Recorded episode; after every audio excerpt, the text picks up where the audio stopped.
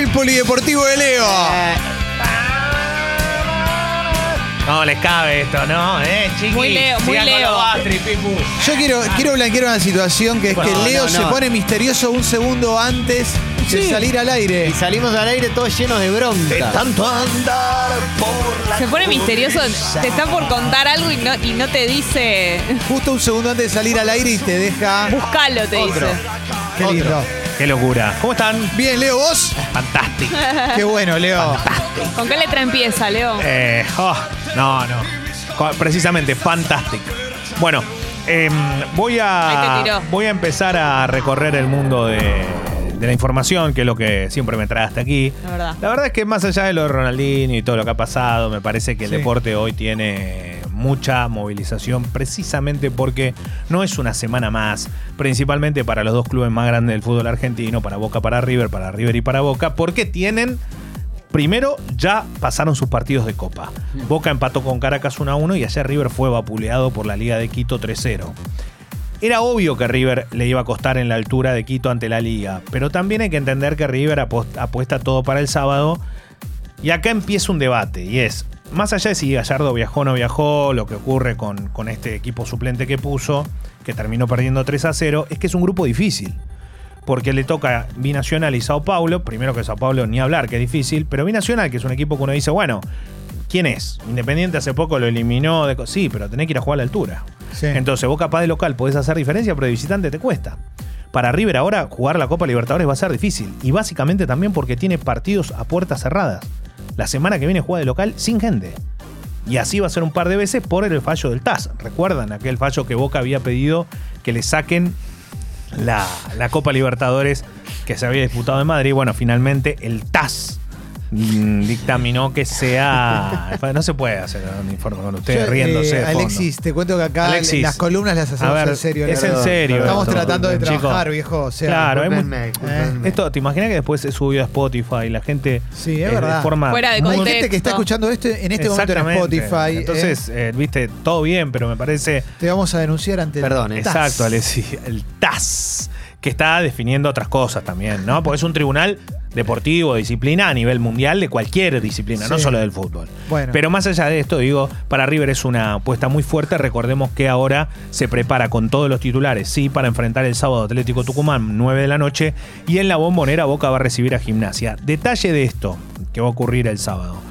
Se está preparando un homenaje importante para Maradona, más allá de las diferencias Ah, que bien, hay. bien. Recordemos que de las últimas declaraciones fue aquella que les conté que un, che, Diego, un hincha se muere por un abrazo entre vos y Riquelme. Bueno, decirle que va a seguir vivo, viste, ese tipo de cosas. Bueno, finalmente va a haber, parece un homenaje importante y eso Qué está buenísimo loco. que ocurra. Basta, saquen diferencia de lado, Maradona. Me alegra es- mucho eh, que, ya, para mí que también. se lleven bien, que esté, porque no me gusta ver gente peleada. No, a mí tampoco, porque nadie discute que Riquelme es el máximo ídolo de la historia de Boca, creo yo, ¿no? Va, no sé, si Sí, nadie lo para mí discute. sí. Yo, por lo menos, Alguno tendrá Palermo, claro. eh, está ahí. Sí, digamos, sí, ese- digo, hasta Guille, ¿no? Guillermo, digo, que fue ídolo total por lo que significaba también el picanteo día a día, más allá de lo que jugó, extraordinario. Pero lo que voy es que eh, algún viejo dirá Ángel Clemente Roja, bueno, pero Maradona es un ídolo nacional en Sí. cuanto a eso, más allá de ser referente de la historia de Boca. Pero eh, en lo que está pasando, obviamente, día a día se habla mucho de eso. Y Boca sacó algo que no le gustó a los socios, eh, a muchos de ellos. Hizo un ranking para el partido del sábado. Claro, como tiene mucho más socios de los que pueden entrar en la cancha, dijo, para que vayan a la cancha tienen que haber ido en dos de los últimos siete partidos de local sí o sí. Los socios tienen que haber demostrado haber estado en la cancha. Esto es muy Bueno, fácil porque... no y está mal. Claro, que pasa que evitas, sí, lo que pasa que esto era muy de, eh, en Angelí, con Angelí se hacían estas claro. cosas que dejaban a toda la gente de Boca, un club popular. Bueno, también hay un tema, ¿no? El que va siempre quiere seguir yendo Sí. y el que no va nunca trata de ir el día que se juega un partido bueno, importante. Pues suele suceder. Bueno, está bien, pero son todos socios. Al fin y al cabo son los que bancan el club. ¿eh? Sí. Em, y hoy va a estar jugando Racing. Hoy va a estar jugando Racing ante estudiantes de Mérida en Venezuela. Hay un detalle hasta acá. Todos los equipos argentinos que jugaron la Copa Libertadores perdieron y alguno empató. Sí. Tengo una Digamos, no ganó nadie todavía. Y yo creo que Racing puede ganar en, en Venezuela. puede Tengo una ganar, sí. pregunta. Leo, en diciembre, en la final de la Copa Libertadores, ¿ves posible que no sea una final entre los dos, entre dos equipos brasileños? No, yo creo que va, va a ser. El Flamengo ya ganó de visitante ante el Junior, da la sensación que llega caminando. Palmeiras ayer le ganó a sí, Tigre. pero aparte, Palmeira fue, ¿viste cuando jugó contra. Que bueno, vos decís que pero- jugó contra los brasileños en la playa? Eh, Bueno, pero está en la B Tigre Sí, también. pero- La- su gente demostró ser de primera. Impresionante lo que el conmovedor el aliento del hincha de Tigre también, que llenó la cancha. Eh, y la verdad que te voy a decir una cosa, a mí me pasó algo muy particular. La Copa Libertadores me encanta, todo. Yo- ayer no me tocó trabajar en un partido, pero cuando no, no me toca me gusta ver un poco qué es lo que está pasando. Y te digo la verdad, no sé si es porque somos argentinos, porque somos así, nos emocionamos con la Ferrer. Claro. Sí, Y Entonces bueno, termina pasando lo que ocurrió anoche, ver esas 10.000 hinchas de la Ferrer que coparon la NUS, que fueron a alentar y que Mascherano, Mascherano erra el último penal y la gente del AFE se vuelve loca, no lo puede creer, se festeja y uno, más allá de que en mi caso a mí me caen muy bien estudiantes, eh, entiende que para estudiantes era importante, miren si no fue importante, que terminó renunciando Milito. me gustaría renunciando pregunta, Milito. Me gustaría hacerte una pregunta con respecto a eso. Milito, cada vez que dirige un equipo, y esto lo digo con el cariño que le tengo por ser hincha independiente, ¿no cuenta con un beneplácito de la prensa demasiado grande? Porque lo tratan como si fuera Guardiola y en general no le va muy bien a Milito. No, pero me Pregunto y lo digo Mirá, esto que te pasa a vos, yo también en un momento lo es como, no, mirá Está que, bien. mirá que si entienden Claro. la idea. No, no. No, y al contrario, creo que Milito está muy lejos de esa idea. No tiene nada que ver con ese ADN. Cuando vos lo ves laburar y cuando lo ves también. eh, a ver, hay una cosa también que pasa. En el entrenamiento vos podés hacer algo, pero si no sabes en la cancha, Sí. fuiste, ¿no? Claro. Son los momentos donde el técnico tiene que demostrar también. La realidad es que estudiante es un desastre. Bien, juega de 9 Retegui, ¿no? no ah, ni sin falta el respeto. Digo, estudiante no tiene la jerarquía que algunos creen Claro, que tiene. Y no la tienen jugadores tampoco. Y no es que Mascherano hace la diferencia. Mascherano llega tirando los últimos cartuchos para jugar en Estudiante de La Plata, pero la realidad es que es un tipo que no hace la diferencia. Juega de 5, tiene que marcar.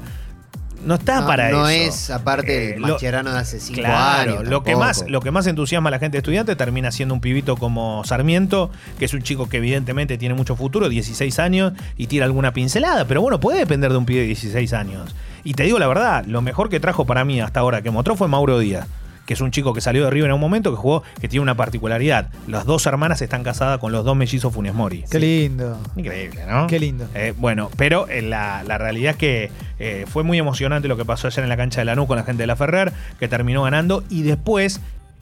No solo esto, sino que el equipo de Pablo Frontini, San Telmo, a la noche en Salta, le ganó a Central Córdoba de Santiago del Estero en el último minuto. O sea que la gente de San Telmo también se dio el lujo de derrotar un equipo de primera división y encima el técnico de Central Córdoba es el Zapito Colioni, ¿viste? Ese bien Sí, bajito, Zapito. que fue el que, lo, que fue el que lo limpió a, a- a- a Frontini, Frontini en su de momento Ferro. de Ferro cuando la gente de Ferro lo quería. Entonces te imaginás Frontini cómo lo gritó, ¿no? Un poquito, un poquito Muy bastante. bueno, muy buen apellido el arquero de San Telmo, Formosa. Bueno, Buen arquero. Muy bueno. Y, atajó el, el hijo de Nacho González, que se que atajó muy bien y se lesionó. Eh, y, y te digo que la verdad cuando uno ve esto también se emociona porque sabe lo que significa el ascenso y lo que es para los clubes del ascenso jugar la Copa Argentina, aquellos que clasifican, porque tiene una movilización barrial y todo eso que conlleva también enfrentar un equipo de primera división. Ojo con, eh, eh, en esta semana, ojo con lo que pase con el coronavirus, no solo por, por lo que implica, obviamente, para la salud, sino también con lo que está pasando con las actividades deportivas. Cada vez se suspenden más eventos, más hechos. Ahora, por ejemplo, yo me enteraba hace unos minutos que se suspendió en Miami un recital histórico que se hace en Miami todos los años, lleva 50.000 personas, que van muchas bandas conocidas y todo, pero digo, esto en el deporte está ocurriendo también. En Italia, que es donde más fuerte está ahora el tema del coronavirus, es eh, suspensiones de partidos, se siguen suspendiendo para las próximas semanas también. Algunos se juegan y otros no, depende de la zona donde se disputa. También hay que ver qué pasa con la Champions, para Sí. adelante, mirando para adelante, Juegos Olímpicos. Y no solo eso, sino eventos varios. La Fórmula 1, por ejemplo, ha rotado su calendario. Ha cambiado su calendario el automovilismo. Porque hay lugares donde dicen no. Y el único lugar donde parece que se puede llegar a correr es en Holanda, por ejemplo. Pero no Claro. en otros. eh, El de Monza, eh, vamos a poner em- eh, a empezar con el calendario. Cuando arranque la Fórmula 1, bueno, ¿saben qué? En estos lugares hay que rotarlo. Lo ponemos a fin de año o vemos qué pasa, pero ahora no. Y eso está pasando en muchas disciplinas, no solo en el fútbol, en un montón de deportes. Así que vamos a, tener en cuenta eso y, a seguirlo bien de cerca. Eh, cierro acá y, ah, decía recién que Milito se renunció. eh, Chavo de Sábatos hace cargo del equipo por ahora. Y en San Lorenzo eh, están buscando técnico. Mariano Soso Mariano Soso. Sí, otro bielcista. So, so. Más o Eh, menos, claro. Claro, Soso, que le fue bien en defensa, pero cuando se le fueron cinco jugadores dijo, yo me voy. Fue en el único lugar que por ahora le fue bien, pero bueno, tiene por lo menos un antecedente. Eh, puede ser el técnico, el otro es Mauricio Pellegrino. Extraño lo de Pellegrino, ¿no? Es un tipo que tiene un bajo perfil. La sensación, conociéndolo, es que es un buen tipo. Eh, Pellegrino tiene esas cosas, ¿viste? Sí. De, de que termina siendo un buen tipo también, es muy querido, pero sus equipos no son él. No, Viste que eh, todos creen que tiene que jugar. Esto que dijiste Bueno, recién pero es clave. A Pellegrino Loco. le pasó lo mismo porque era el ayudante de Rafa Benítez durante mucho tiempo y, y tuvo una chapa que después fue medio difícil de, de Está bien, pero no le fue mal en todos lados No, igual. No, No, no, le fue mal, pero, Pero no tampoco- es. Pero no es, claro, uno espera que sea, no sé, Rafa Benítez otra vez. Sí, y no.